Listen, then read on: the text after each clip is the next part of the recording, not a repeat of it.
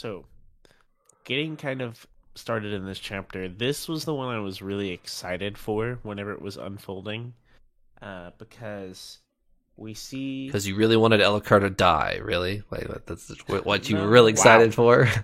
no, come on, no, no, I was excited because this was Elhokar's big hero moment, right? hmm Eh, sort of, and he kind of has it. Like I said, so so Kaladin and Elhokar rescue Elhokar's son, Gavinor, right?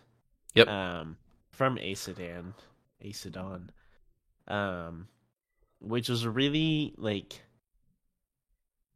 Again, I always kind of envision this as like an on-screen adaptation, I guess, and I feel like this would just be such a huge pivotal scene, like that everyone is like going crazy over. Um, just kind of that, and and them seeing each other and realizing that she's like Not so. to say the least. Like, yeah, yeah.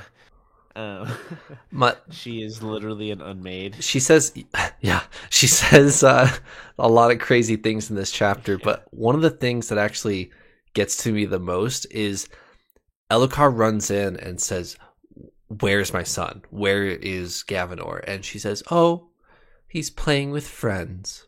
Like, and then he's over here neglected in the corner, and Spren are attacking him. Like, oh, that I hate that where she's completely neglected this small three year old, and this three year old has like needs and needs his mom and needs his dad, and she's like, oh, he's he's fine, he's playing with friends, and like in her mind, the Spren are his friends. Like she's so far gone that she cannot keep track of her own son. Like, ah, I hate that. Yeah, I hate that line. She, she, we we see Aesudan entirely, entirely corrupted and just no longer. I just take it as this is no longer Aesudan. This is the Unmade's.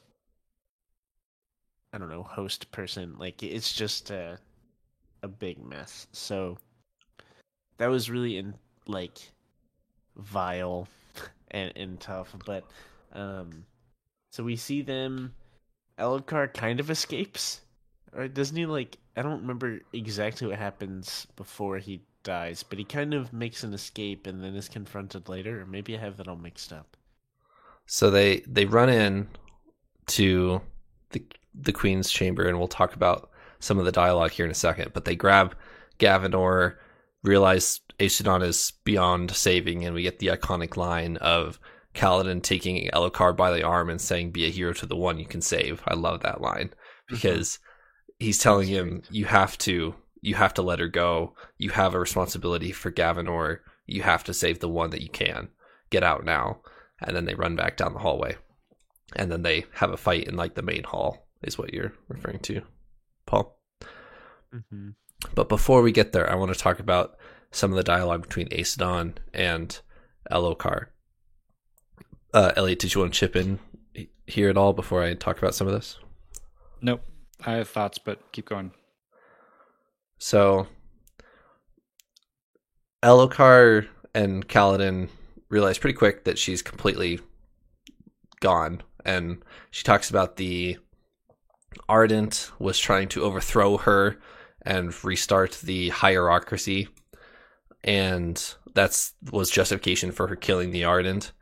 And then she refers to her corrupt palace guard as her radiance which is super creepy. Like, have you met my radiance? Like, oh, ugh. and then, uh, Hey, pause on that real quick. yep, So that I noted that too. And that seems to be some evidence to me that points towards this whole unmade and spren of odium and things like that being a mockery of the knights radiant. We, we've kind of tried to figure that out before. Are we looking at like a, a one-to-one these are the the dark versions of like our heralds or are these the dark versions of our our knights radiant orders? And i don't think we have enough evidence to kind of decide one way or the other. I'm kind of leaning towards not actually based on a few different things but this was kind of a, a, a reason to nudge me back that way. She thinks she's like created an order of knights radiant and she calls these like zombies basically that she has radiance, which tells me in her mind she, she views it as like that thing, which points towards, you know, a corrupted version of the truth. So there's that. Yeah. Kaladin finds Gavinor with the help of Syl behind a, a dressing screen in the corner, and he's being attacked by Spren. And Kaladin reacts instantly of I will protect those who cannot protect themselves, pulls Syl out as a shard knife, and kills a Spren. I don't know if you guys really like caught the gravity of what happened here, but Syl definitely does. Because Syl like shudders in his hand and like sh- starts shaking when Syl kills this other Spren with herself. Uh, did you guys have anything to add here? But there's we've never seen this before. We've never seen a Spren die besides the Recreants and maybe like Adolin's sword is would be called a dead Spren, but we've never seen a Mm. a Spren die like this before. But So, my th- thoughts with this. So, okay. Back to our realms. Okay, we had we are in the physical realm. There is the cognitive realm and the spiritual realm, right? Mhm. I don't actually remember what the spiritual realm is, but cognitive realm is Shadesmar, correct? The only Like that. yes, the only thing you know about the spiritual realm right now is that's where Stormlight comes from. That's the only thing you know about the spiritual realm right now. Um. So, my understanding of this is when Kaladin uses Syl to kill a Spren, that in Shadesmar, she has like killed a Spren, like killed another basically person. hmm Um, that's kind of my understanding. I, I don't know how to go much further than that, other than she's like, "Wow, I just killed someone. I don't like that. Please don't do that again." Um, I don't know. Is she supposed to be able to do that? I, I it's kind of a gray area in my mind. seemed like a very gray area and a very unexpected moment because I'm comparing this back to when Syl died. We had the very dramatic whole like part of the book where we thought Syl was dead and gone and maybe completely never coming back again. And then later she ends up coming back and we we learned that like when Syl died, it wasn't necessarily like a permanent she's completely gone. It was it was a death, but she also came back with the renewing of that bond. This seems different.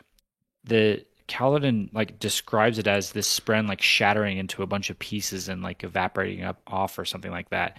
This seems like we've actually physically destroyed a spren, which yeah, to this point didn't I didn't know that was possible.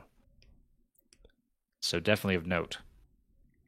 And I don't even think Syl knew it was possible. So, because she asks Kaladin, "Did we just kill a Spren?" I don't even know Yeah. what we just did there.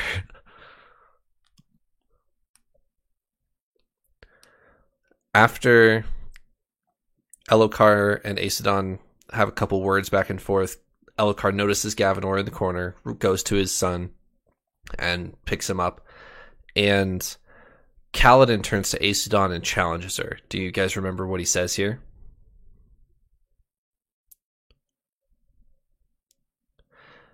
He turns to her and says, How long have you been preparing for this? And. Hmm. Aesudan replies, Oh, from the return of my like my, my husband's return. And he says, I'm not speaking to you. I'm speaking to the thing beyond you. And what is, do you guys remember her response?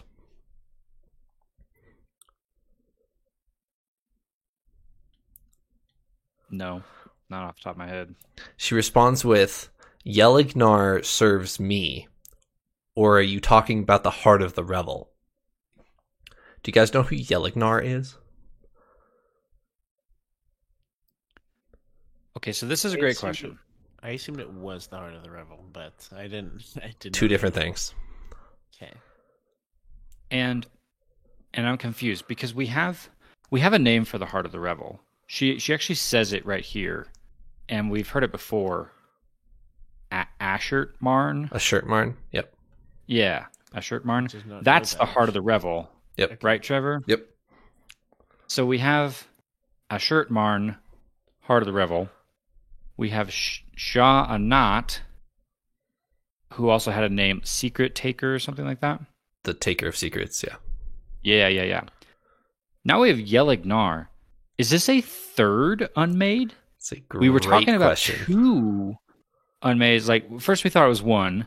Then we had the big reveal of oh, Shallan and Pattern have figured out we're dealing with two. Are we actually dealing with three? Second question: Have we seen Yelignar before?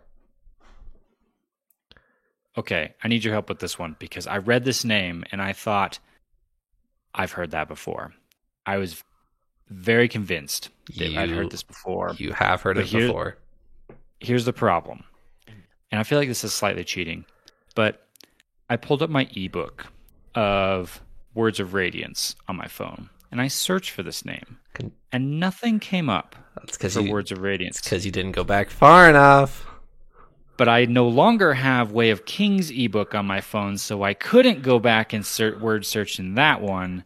So I'm assuming it was somewhere in there. Ah, but I it do. does Sound familiar? All right, so I'm not going to pretend like I knew this reference off the top of my head because I did not, but I do have reference. I do have uh, access to references that you guys do not, so I get to cheat over here and let me read you the epigraph to The Way of Kings, chapter 45. Yelignar, called Blightwind, was one that could speak like a man, though often his voice was accompanied by the wails of those he consumed.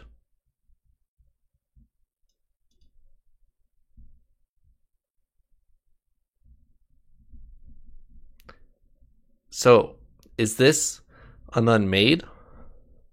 Is this something else? What are we talking about here?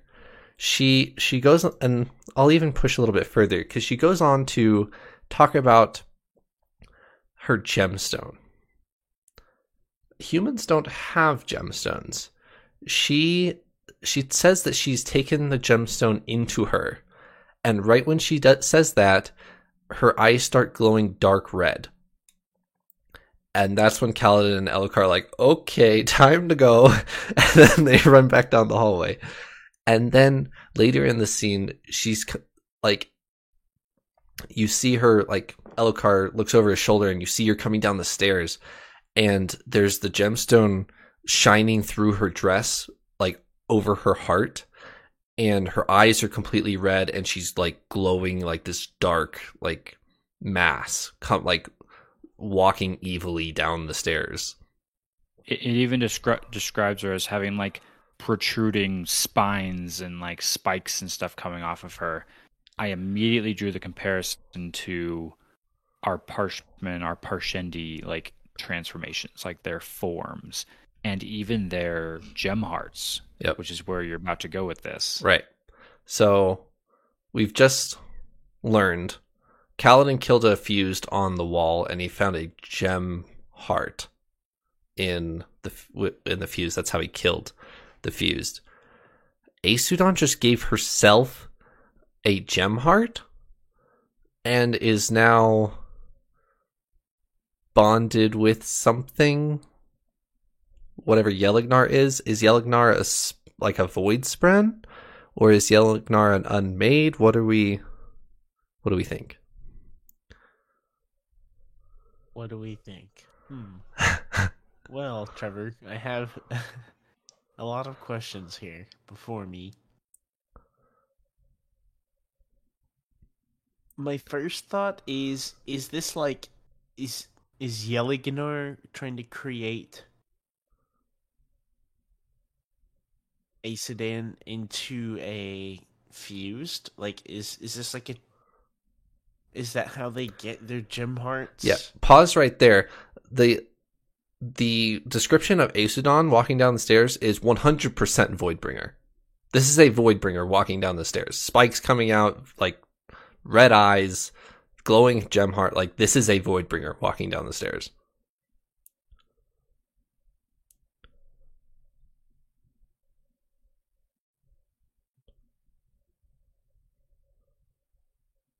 So I think we can definitively say at this point, Yelignar has to be a Spren.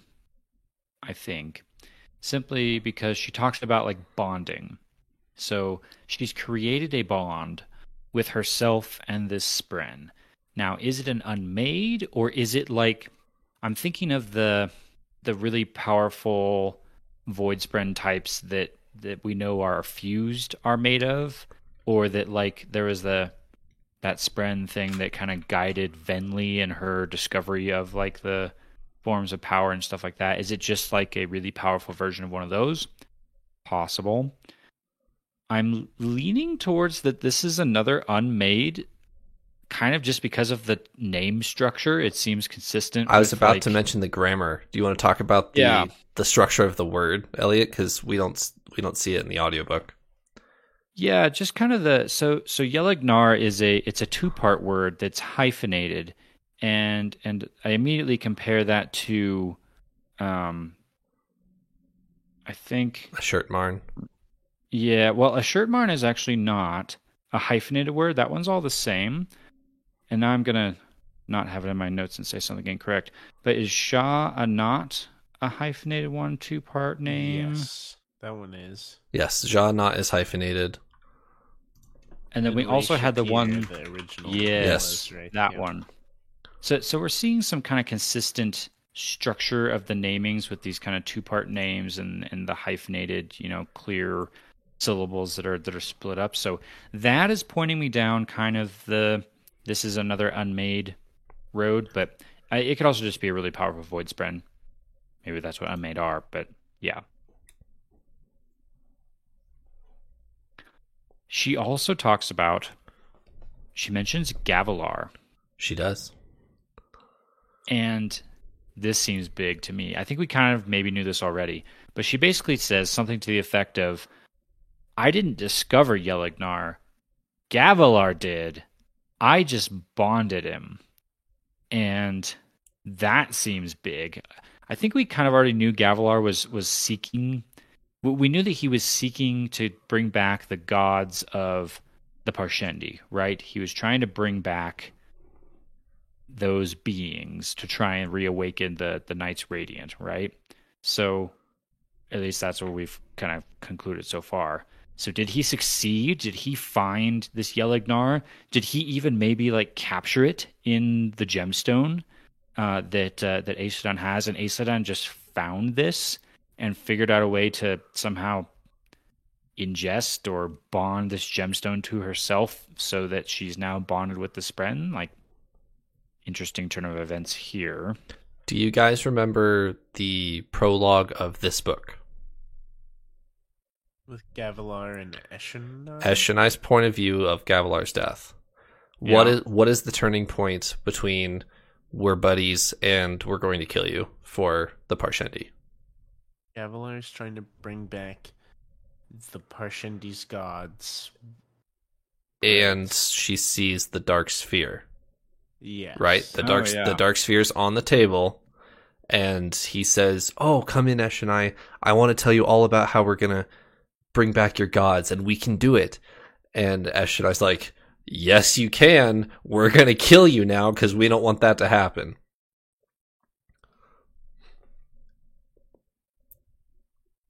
So my understanding of Yelignar right now is this isn't just a spren. It's it's at least it's at least a high spren where it is like one of the unmade.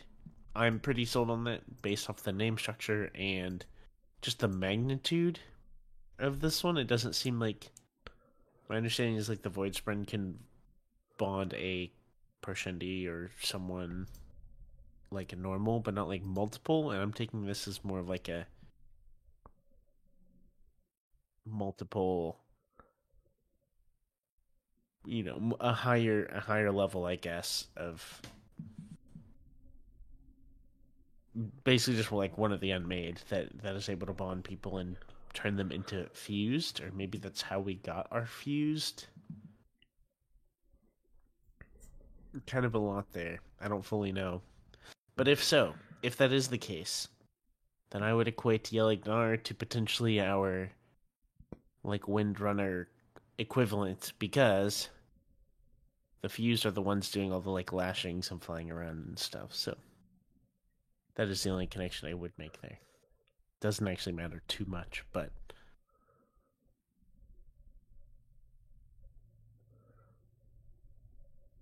Any more on Aesudan?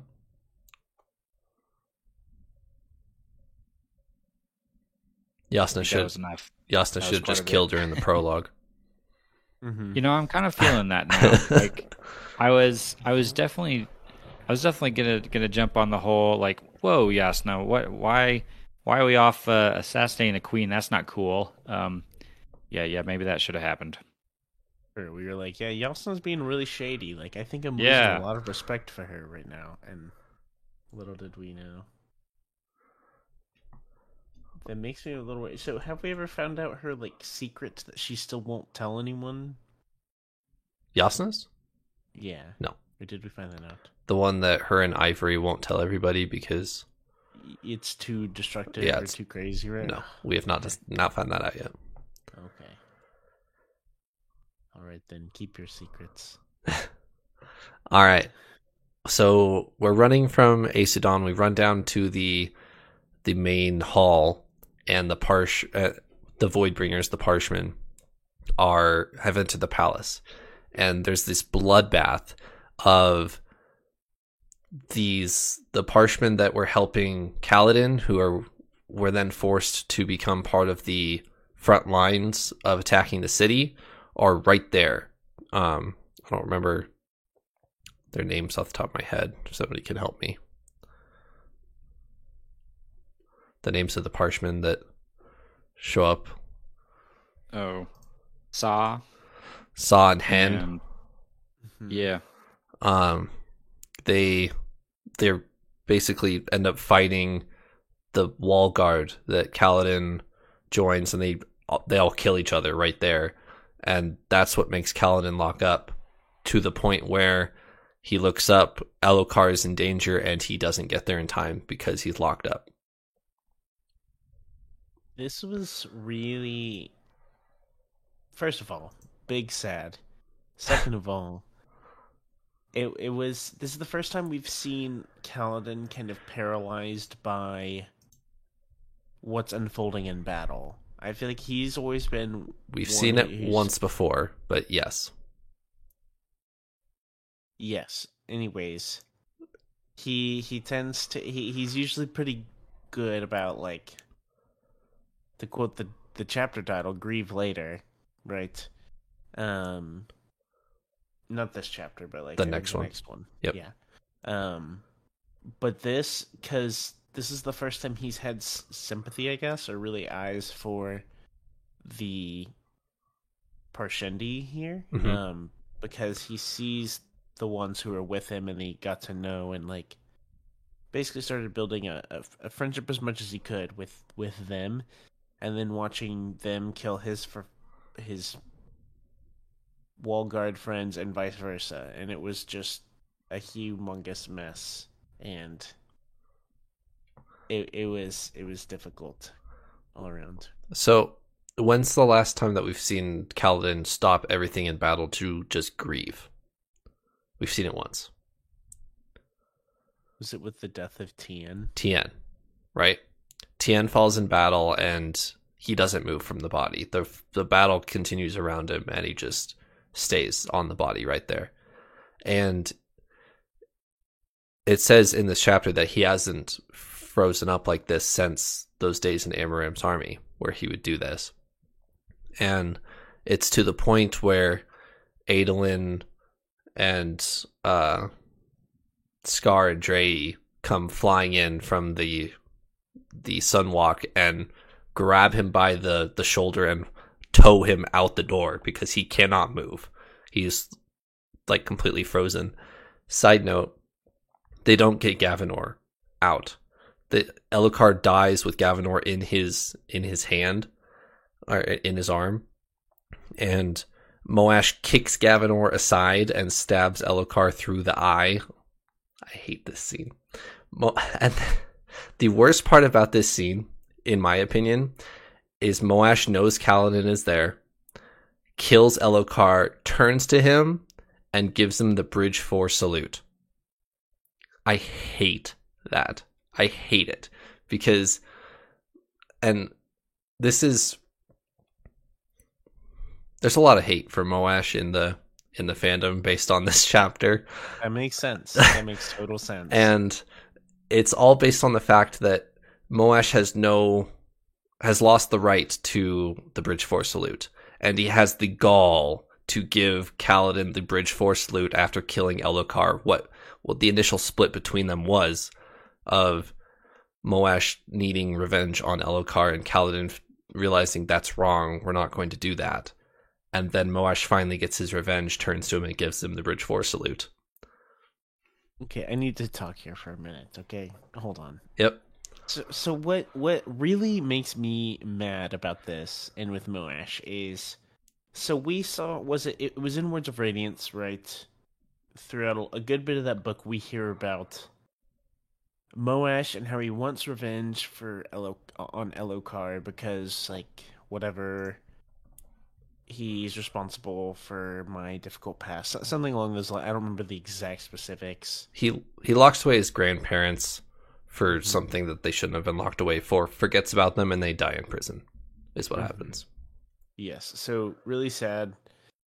El, uh, Moash wants his revenge. He seeks it out at the end of the book, right? And that's when we get the big Shardblade reveal because Kaladin is protecting those who can't protect himself. He saves Elhokar.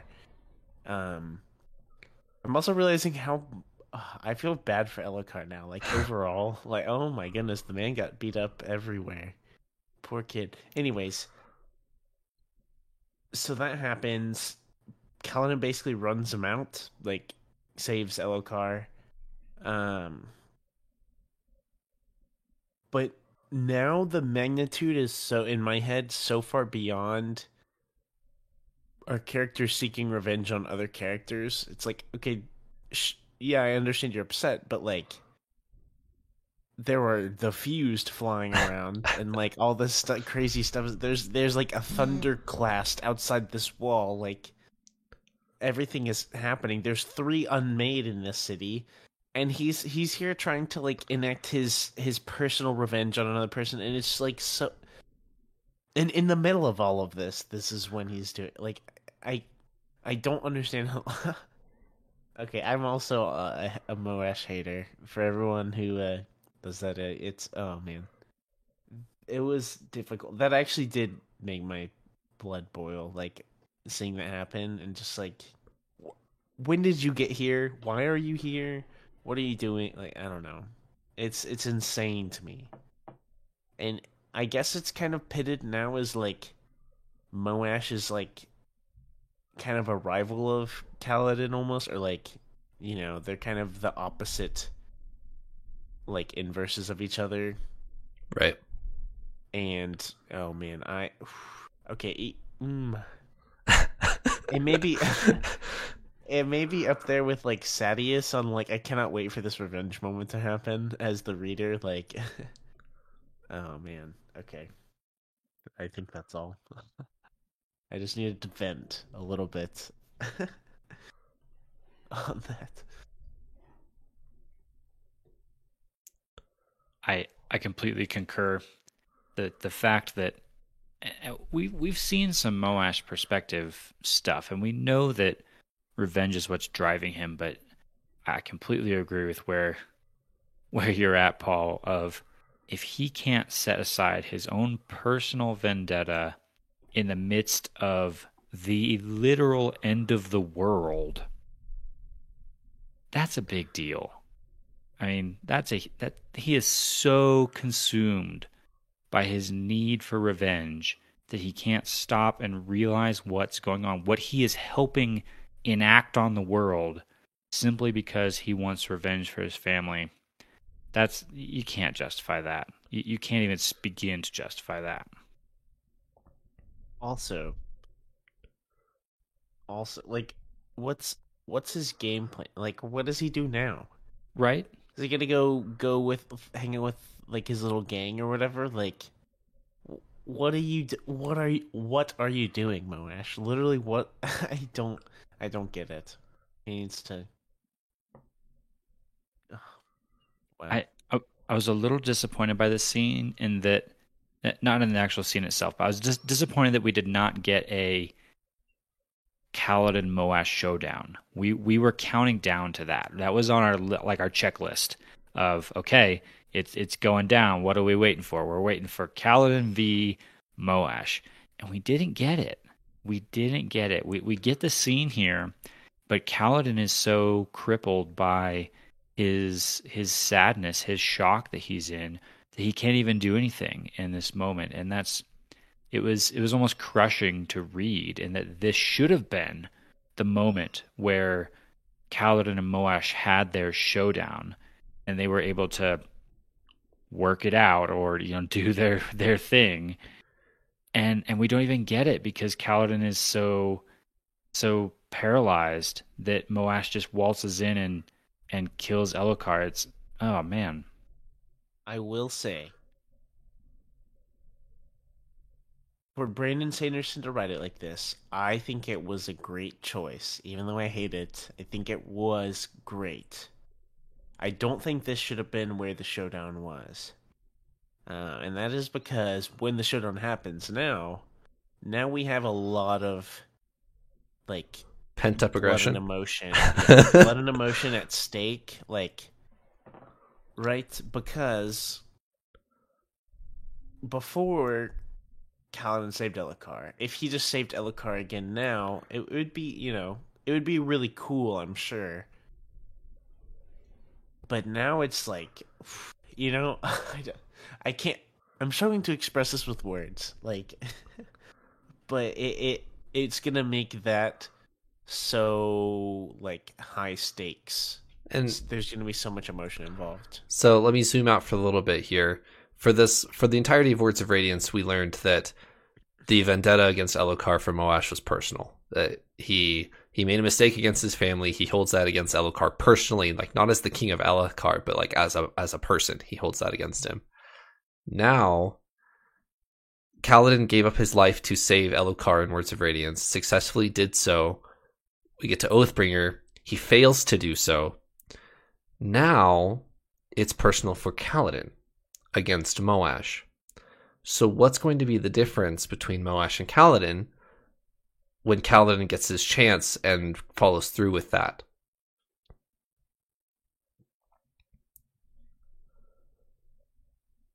Yeah. So What comes what comes next for both of them is big. Does does Moash now have like a huge realization of like what have I done? Like that was that was it. That was my entire purpose. Is he gonna feel fulfilled by that? Is he gonna feel guilt from that? What does Kaladin do? Does Kaladin take this personal, like you're saying, and, and now make it his own personal crusade to take Moash down? Where where do the two of them go from here? Does this become like the rivalry going forward? Maybe. Maybe it does. I think the best part about Kaladin's um, story development is what is going to be my least favorite thing in this moment because I, I could I don't know what will happen, but I could see it being a thing where Kaladin has to come to kind of forgive this, or or just things like that, right? He can't completely go personal vendetta and like hunt Moash, right? Because that would not be very honorable. Not very windrunnery of him. Yeah, and but for once, I wish we could just set the rules aside, just let this one go, because this this one really got under my skin. This one hurt. me a That's- lot. so It's very Adolin of you to say that actually, because Adolin, Adolin's the type of guy to be like, I hold these ideals pretty highly, but in this dark alley with Sadeas alone, you know, I'm gonna set that aside for a second, kill him real quick, and then I'll come back to my ideals. So Mhm. That it's a very Adolin thought process there, Paul. man, So So I think what might be the thing that eats at me the most going forward from this is did Elhokar redeem himself? Mm. I don't know that if whether I can answer this question or not. This was the other thing, or uh, one of the other things on our checklist going into this. Can does is Elhokar going to get a massive hero moment where he gets to be the leader that he wishes he was, that he sees in Kaladin that he wants to be, that he knows he's not? Can he earn back some respect and save his wife and son? Does he do that? Does he earn that redemption? I don't know. Almost maybe, like just barely. It culminates in this really cool scene where he speaks the initial oaths, the the first ideal, right, and starts to glow, which that starts to lead to like all of these like what ifs like has he been a radiant this whole or a surge binder this whole time? Is what was he going to go on to be? What order was he you know oathing into swearing into? Whatever they're and then he dies. And then he just dies. And it's all just kind of left hanging there. Ugh that's gonna bother me. It is. It bothers me too and i have to say i have to say this from my head and not from my heart that i love this. I think it was like from a writing standpoint? Yes from like a storyline like story writing especially at this stage. If this was like the end of a storyline, I would be like, "No, this sucks. I hate this." But um but where we are right now, I think it adds so much. I also think it uh, I am now letting up on the like none of our good guys die or like at least at pivotal moments because this seemed like it was going to be the like Elhokar unleashing moments where he's gonna like surge bind or do something crazy, right? And then it is just like snap done. He's out. He's dead. Killed by Moash. And yeah, it, it like hurts. It, it really hurts to be like, well, what was he good? What? At least tell us what order he was gonna be or like something. But I right? assume we're not gonna get that. Uh, they, maybe, may, maybe they told you an L scholar. They, maybe he went to Shadesmar and and he'll be back. It's his shard blade appeared next to him, but oh, true. Fair. They they told you, you just didn't catch it. Uh oh. Not in this chapter, but in a previous chapter, they told you. okay. Anything? I, uh, one more thing I'll just say there uh, on that bit. I, I I love what you just said, Paul, and that if this was the end of the story, I'd be mad. Like, I'd probably be throwing the book across the room right now and maybe never picking it up again.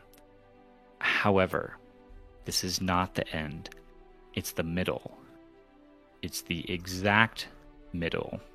It's the apex, the fulcrum of our whole story and it that there is a brilliance to this and that he could have used this moment for a lot of closure.